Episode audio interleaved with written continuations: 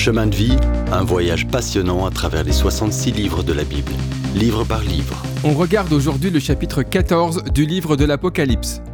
En progressant dans cette période de tribulation, Jean poursuit le récit de la vision qui continue de se dérouler. Ce chapitre contient des avant-premières de spectacles futurs, mais pour un public spécial. Apocalypse 14 rapporte un message pour ceux qui luttent quotidiennement contre Satan et ses acolytes. Est-ce que ça finira bien pour nous? Oui, déclare Jean, vous serez harcelés et immolés comme des brebis, mais votre sacrifice ne sera pas vain. Comment le peuple de Dieu réussira-t-il à traverser cette période s'il refuse d'être marqué de la bête? Qu'arrivera-t-il aux deux bêtes? Les deux bêtes sauvages ne sont qu'une partie de l'histoire. Ici, Jean révèle l'autre côté du tableau, la position victorieuse de l'agneau et de ses disciples, dans un futur si réel qu'il l'écrit comme ayant eu lieu. Voici la scène.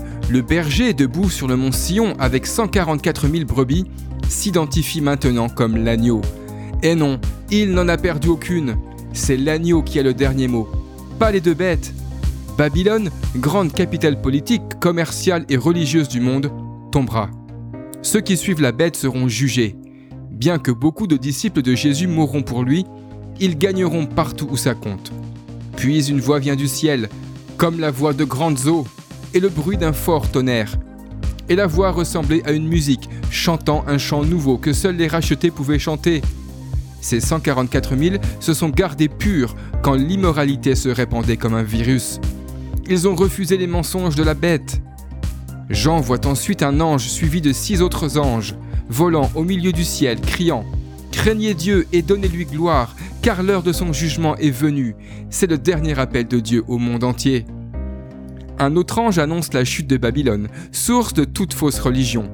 Un troisième ange déclare que tous ceux qui reçoivent la marque de la bête tomberont sous la colère de Dieu. Beaucoup des saints de Dieu de la tribulation donneront leur vie pour Christ, mais pendant cette période horrible, mieux vaudra mourir que vivre. Ils se reposent de leur peine, leurs œuvres les suivent et le Seigneur les récompensera pour leur fidélité, patience et bon travail. Jean reçoit ensuite une vision spectaculaire. Sur une nuée blanche, le Fils de l'homme, le Seigneur Jésus-Christ en personne, la tête couronnée d'or et une faucille tranchante à la main, descend du ciel. C'est notre Seigneur Jésus, le héros de l'Apocalypse.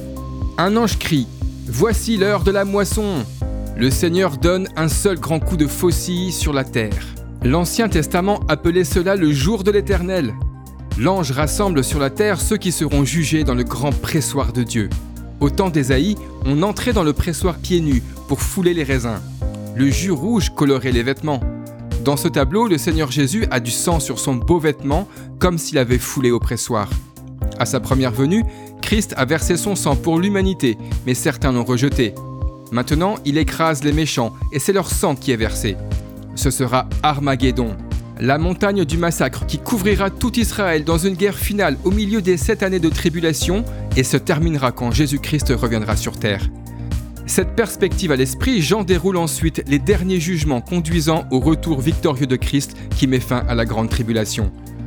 Dans le prochain épisode, les derniers jugements pleuvent sur la terre. Si vous avez aimé cette rubrique et si vous voulez en entendre plus, allez sur le site ttb.twr.org ou téléchargez l'application. Retrouvez-nous aussi sur chemindevie.info. Vous voulez nous dire comment Dieu change votre vie par sa parole?